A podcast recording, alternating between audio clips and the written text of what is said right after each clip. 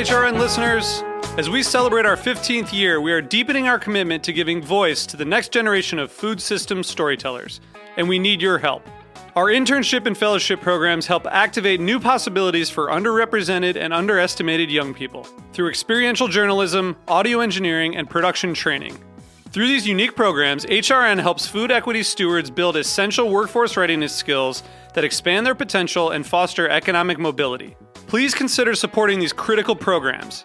And with a minimum donation, you can be entered to win a dinner for two at an amazing restaurant in one of eight cities and tickets to a concert at a great venue in one of those cities.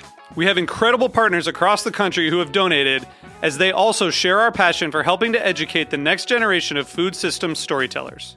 Check out heritageradionetwork.org slash 15 to donate and enter to win today.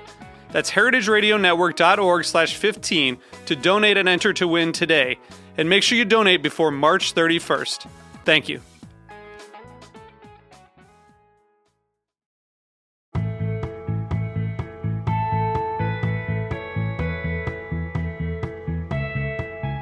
Welcome to the Heritage Radio Network on tour. I'm Sam Benrubi. Today we're broadcasting live from the Charleston Wine and Food Festival. My friends just dumped all the wine we drank last night. We want to thank the Julia Child Foundation for making our coverage possible and to Charleston Wine and Food Festival for having everyone down here for the fifth year in a row. Our guest today is Nicole Marchesi. Nicole is the winemaker at Far Niente Winery in Napa, California. Welcome to the Grape Nation. Happy to be here. All right, Nicole, I think a lot of people know your wines, but they may not necessarily know who makes them. So give me a little background in your journey in life and wine that got you to currently the winemaker Far Niente.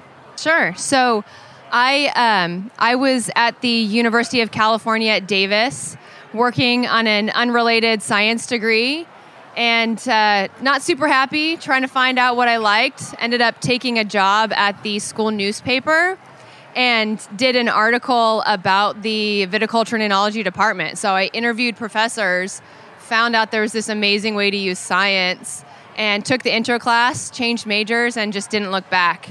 I've um, after school, I traveled and worked a few internships. I went to New Zealand and worked, and then came back. Uh, I was working in Sonoma, needing to find a full time job, and ended up uh, starting at Far Niente in the lab as the enologist in 2005. So I've just hit my 15 year mark with the with the company just last month. I've been winemaker for 10 years. So All right, so- enologist, assistant, and then winemaker. Okay, so Lab 05, and Yeah. then you move up the ranks. Move- moved up the ranks, yep. What? When was that moment that you knew wine was the thing you wanted to, you know, do? Was it was it at Davis or when you left? You know, I think it really was at Davis. We had this. Uh, there was a class that we all called barbecue class, and it was a, a class that you got to take, and we'd have. It was on. It was an evening class, and we'd have a speaker come. Winemakers would come talk to us, and then we'd all share wine and barbecue. Like you'd bring your own food to barbecue, and we'd sit Ah. around. And so I think that feeling of, hey, this is science, which I love, but it's also people and it's sharing and it's coming together. And I knew that's what I wanted in my life. Cool. So, Beth Nickel, the proprietor, proprietress of Far Niente, obviously a woman, has been very pro women in wine. You know, there's been a lot of women winemakers and women people there. Um, do you feel that the rest of Napa Valley is up to that level? I mean, are women getting a fair shake? I, I think specifically, like I can only speak to what it's like to be a woman in the on the production side of things, and um, I I have never felt held back Right. by being a woman. I think Far Niente, the two previous winemakers for me uh, there, were both women, so we've got a long history of that. Uh, and I have a lot of other women winemaker friends in Napa, so it hasn't felt like I had no one to turn to to talk to. I think we're super progressive um, in California and super progressive in Napa, and just recognize that you recognize talent when you find it, regardless of whether or not it's a man or a woman.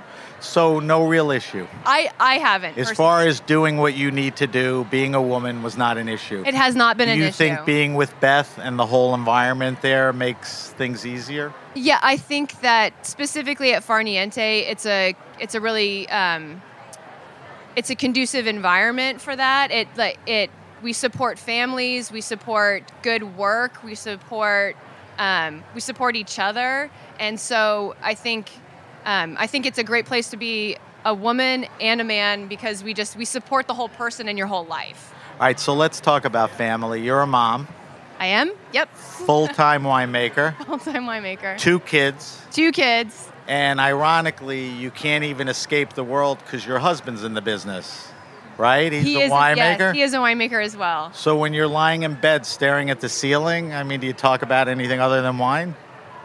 Yes, we talk about like who's dropping the kids off for their soccer practice the next day. So Uh, real mom yeah, stuff and all no, that. we. I actually find it. Um, it's really refreshing to have a partner who understands cha- the challenges and who. Oh, can that's great. That's great. Who can really empathize and um, also when I have.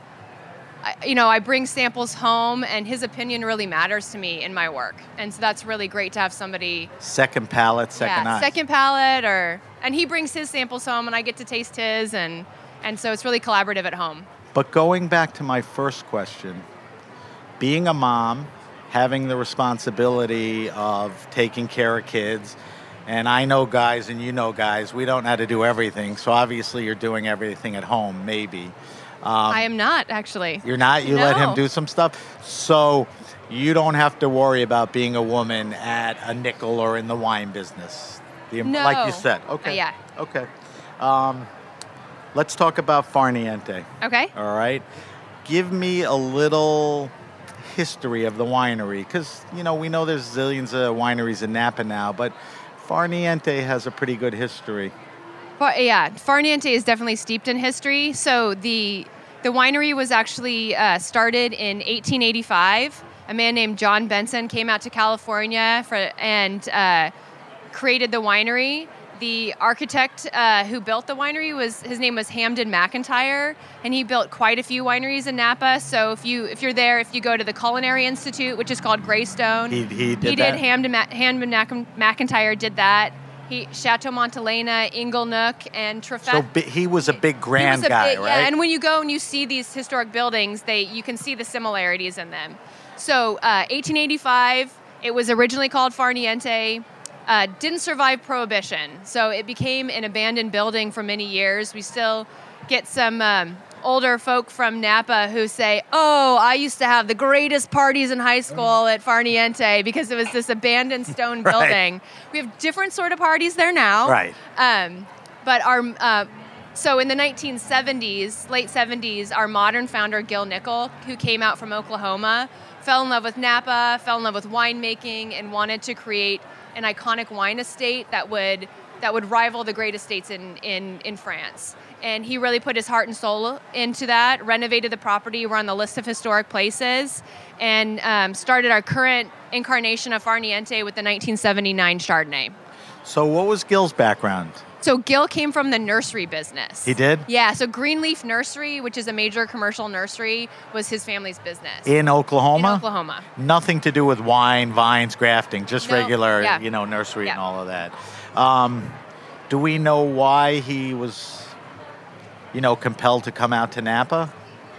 Um, I think he came out to do some coursework. He was. He's just. He was. Uh, um, I never got the opportunity to meet him. But Right, all he the, my- passed all- away he a few away, years but All the stories. He was a lifelong learner, curious, really passionate, really dedicated to making things that last and that are beautiful and luxurious. And and Napa just. I think just Napa just pulled him in.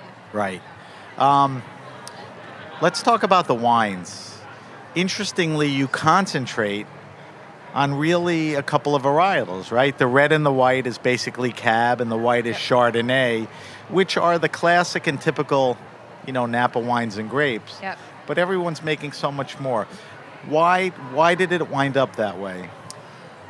Uh, well, we we really wanted to be focused on um, on those two grape varietals. So specifically Cabernet and Chardonnay. We wanted to be like a great estate in, in Bordeaux with our Cabernet, and we wanted to make a Chardonnay that rivaled the wines in Burgundy. That from day one.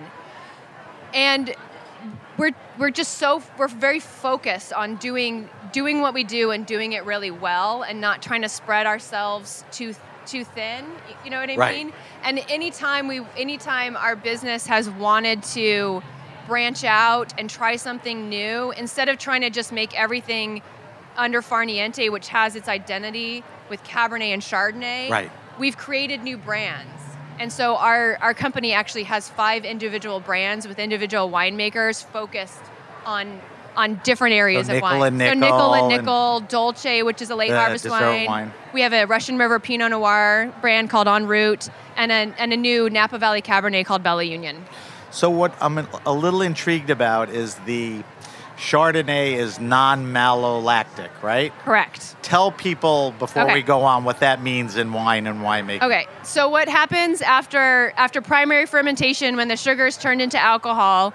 There's a secondary fermentation that takes that can take place, and it's called malolactic fermentation. So that's when um, malic acid, which is like the crisp acid of an apple, if you think about how tart that is, to uh, lactic acid, which is like the acid that's in milk, so a little bit softer profile. So we intentionally block that from happening, and that's been a style point for us since 1979. We haven't changed that. And what we really found was that Chardonnay coming from Napa Valley, which is a warmer climate, like we really need to retain acidity for freshness, for food pairing, and for ageability. So by preventing malolactic fermentation from happening, we really have a refreshing wine that's not too heavy and flat, and we have a wine that you can put down in your cellar and actually age it for several years. Isn't it hard to argue that when people think of Napa Shards, they think of big, rich, buttery? This, this is Yes, this is the opposite style, right? It- Agree, but the cab that you make is kind of a polar opposite. It's a Uh, little bigger and more unctuous. How would you describe? At, at, yes, we, we want to make a nice, rich, ripe Cabernet, but I will say that it's not, um, we still play in the camp of having structure and freshness and classic cab characters that aren't too, um, that aren't over extracted or not too alcoholic. We're still, with both wines, we, we walk a tightrope of power and elegance. You know, in the Chardonnay, there is still some richness and good viscosity and volume, but we've got Right. acid that comes back on Right. the end. And I would say the same thing with um, with our Cabernet, where there is richness and deep dark fruits, but it isn't heavy. It isn't so heavy in your mouth that you get tired. It still. It also still has some good acid and freshness that brings it back on the back end. Is this the wine that you always made? Because years and years ago, 90s, the wines got very big to appeal to the market. Now you're seeing a movement towards restraint. Some wineries have adjusted the type of wines. Has this pretty much been the style? We've been fairly consistent in our style. Um, you, I've had the luxury of getting to taste through lots of verticals of Far Niente and verticals. Older stuff? older stuff and older and older wines from our, our from our neighbors and older wines from Bordeaux, which just like part of my education at Far Niente has been like that. And one of the things that's really stuck out is that for a long time when we first started, we were chasing Bordeaux. Right. And then and then I feel like there was a point in the 90s and it kind of happened at different points for different wineries where we all kind of went we don't need to chase Bordeaux. Bordeaux needs to chase us. Like, Right. Be yourself. Be and, what like, you can this be. Is what we, this is what we are, and now this is a this is a truly Napa Valley Cabernet. Um, so we talked about the wines. Let's talk about what wine is, which is an agricultural product. It's a farm product. Talk to me a little about practices Okay. uh, in the vineyards. Let's talk about sustainability, any organics. Hmm. You know, talk to me a little more when you get in the cellar about style. We describe the wines, but how do you get to that? Okay. So let's start out in the field. Okay, so out in the field, we um, we do have our own farming company. So we farm the majority of our own grapes um, and own quite a few of our quite a few of our own vineyards. Um, and what that does is it really gives us great control over practices, over timing, and uh, making sure that what's happening in the vineyard is exactly what we want to happen. we do farm as we do farm organically. We're not certified. Certified. We're not certified because we just believe that organic farming is the right thing to do. It makes it's there's healthier vines. It's better for the environment. It's better for us. So that's what we're going to do, and it and it doesn't matter to be certified or not because we're going to do it because it's right. So um, so we we do farm organically. We have an incredible team uh, in the vineyard. The uh, home the home vineyards for our Chardonnay program are located in the southern part of Napa Valley in an area called Coombsville. So if you're in Napa and you go east to the base of the Vaca Mountains, we own quite a few vineyards there, and that's uh, just a really tremendous place for Chardonnay. It's much cooler. You get the influence from the bay. Right. Um, Do you like a cooler climate for your Chardonnays? we do. So we so Napa is Napa's warm, but we try to find the coolest spots. And Right. I think you just retain freshness, aromatics. Um, it's it's a really special spot. We've got great different. There's uh, a lot of variability in soil actually from the. Uh, some of it's more volcanic, some of it's more loamy soils, and so we get a lot of good, um, a lot of good variation in the in the expression of Chardonnay from Right. those vineyards out there. What about in the cellar? So in You could screw things up in the cellar. You could be organic outside and quite the opposite yeah. inside. It doesn't sound like that that would change much, but no, we about it. no, we we um we we do our best in the cellar to uh, we only add what we know is really important to making good wine. You know, um, we add we add commercial yeast, but they're a lot of them are organic yeasts. We do new we uh, you know we feed them properly, and then they the wine um, for Chardonnay stays in in beautiful uh, French oak barrels for 10 months. Uh, the Cabernet is in French oak barrels as well for about 17 months.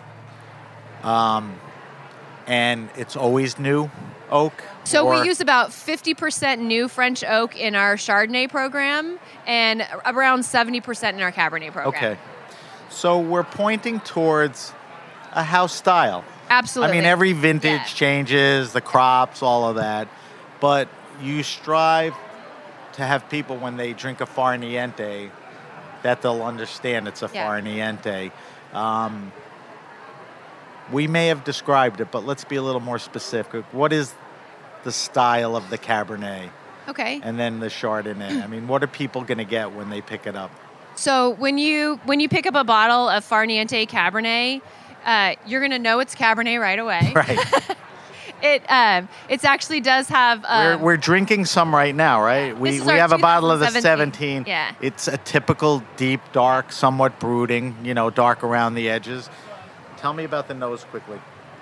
So for me, I get lo- too oaky. It's not too oaky. Um, for me, I get lovely, beautiful black cherry notes. I get a little bit of um, sort of a licorice anise character that comes up behind it. There's some floral notes. A hint of boysenberry. Is this the nose we're talking about, or the the nose. Okay. Yeah. I haven't had a sip yet. Okay. Yeah.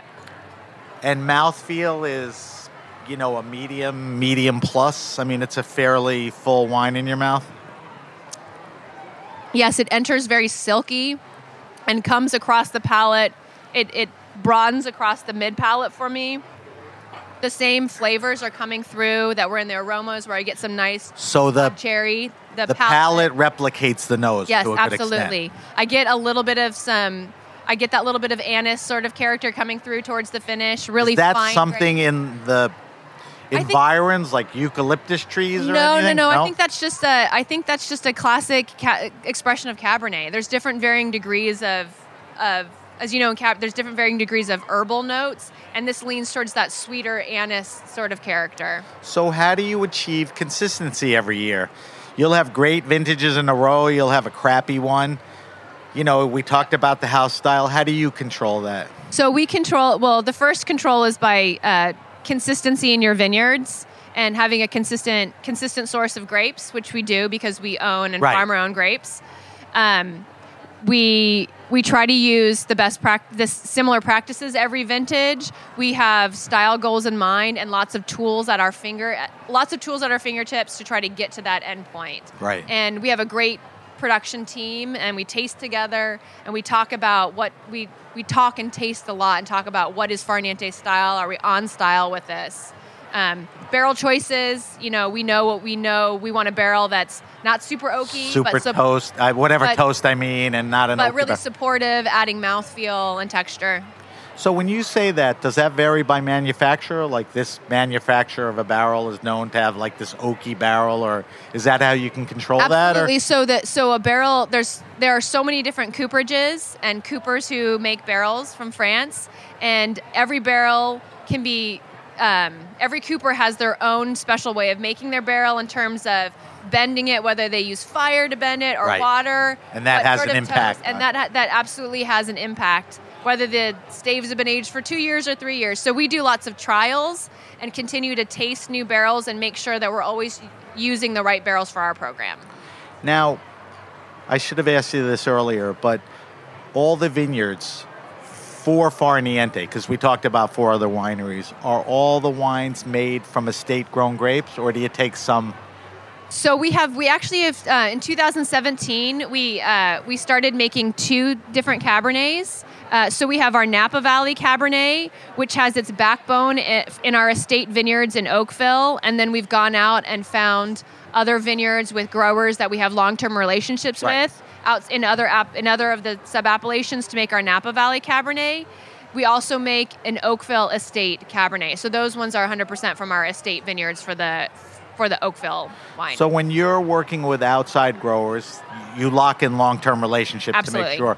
But are you controlling and dictating the practices? Yes. That's so part of the that's- arrangement. Like here's how we want it. That's absolutely part of the arrangement. So we have um, we have an incredible grower relations team, and who makes sure is on top of our growers, asking for what we want. You know, winemakers are in the in the vineyards. We have really good relationships with our growers, and they want to do business with us, and we want to do business with them.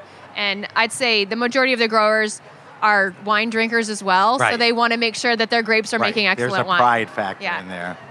So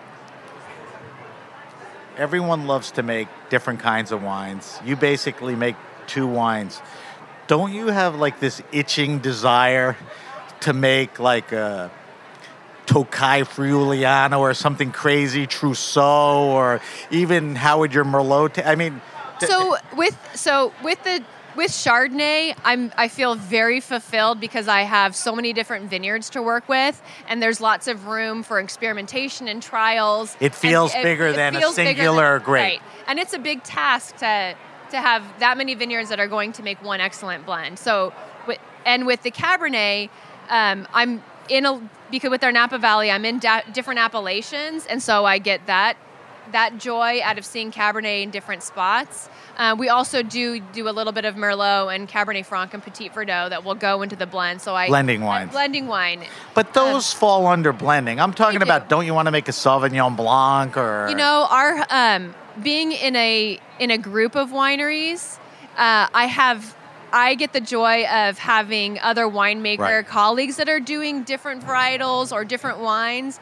and we get to taste and talk together, and I get to learn about how they're making it, and so I feel like that's really fulfilling. My my absolute best friend at work is the Dolce winemaker, which is a late harvest Botrytis Semillon. All Semillon? It's Semillon with a little Sauvignon Blanc, Sauvignon Blanc. and that is a completely 100% different wine and yet i get to be with him as he's making those Right. decisions and tasting and and i feel a lot of pride of of the work that he's done and so i get a lot of fulfillment from that too So on the Dolce thing, that's a singular operation. It's a- he's the winemaker. he's the that's the one product. one product it's made at the farniente facility with How long have they been made? It's been a, like 20 plus. yeah i want to say we just had our 30th consecutive vintage of dolce It's with the arguably one of the best dessert wines in America, right? it, I, it's the leading dessert wine in america All right, so tell me this. When you're not drinking your own wines, when you're not tasting cabs and shards, tell me what you like to drink that has alcohol in it.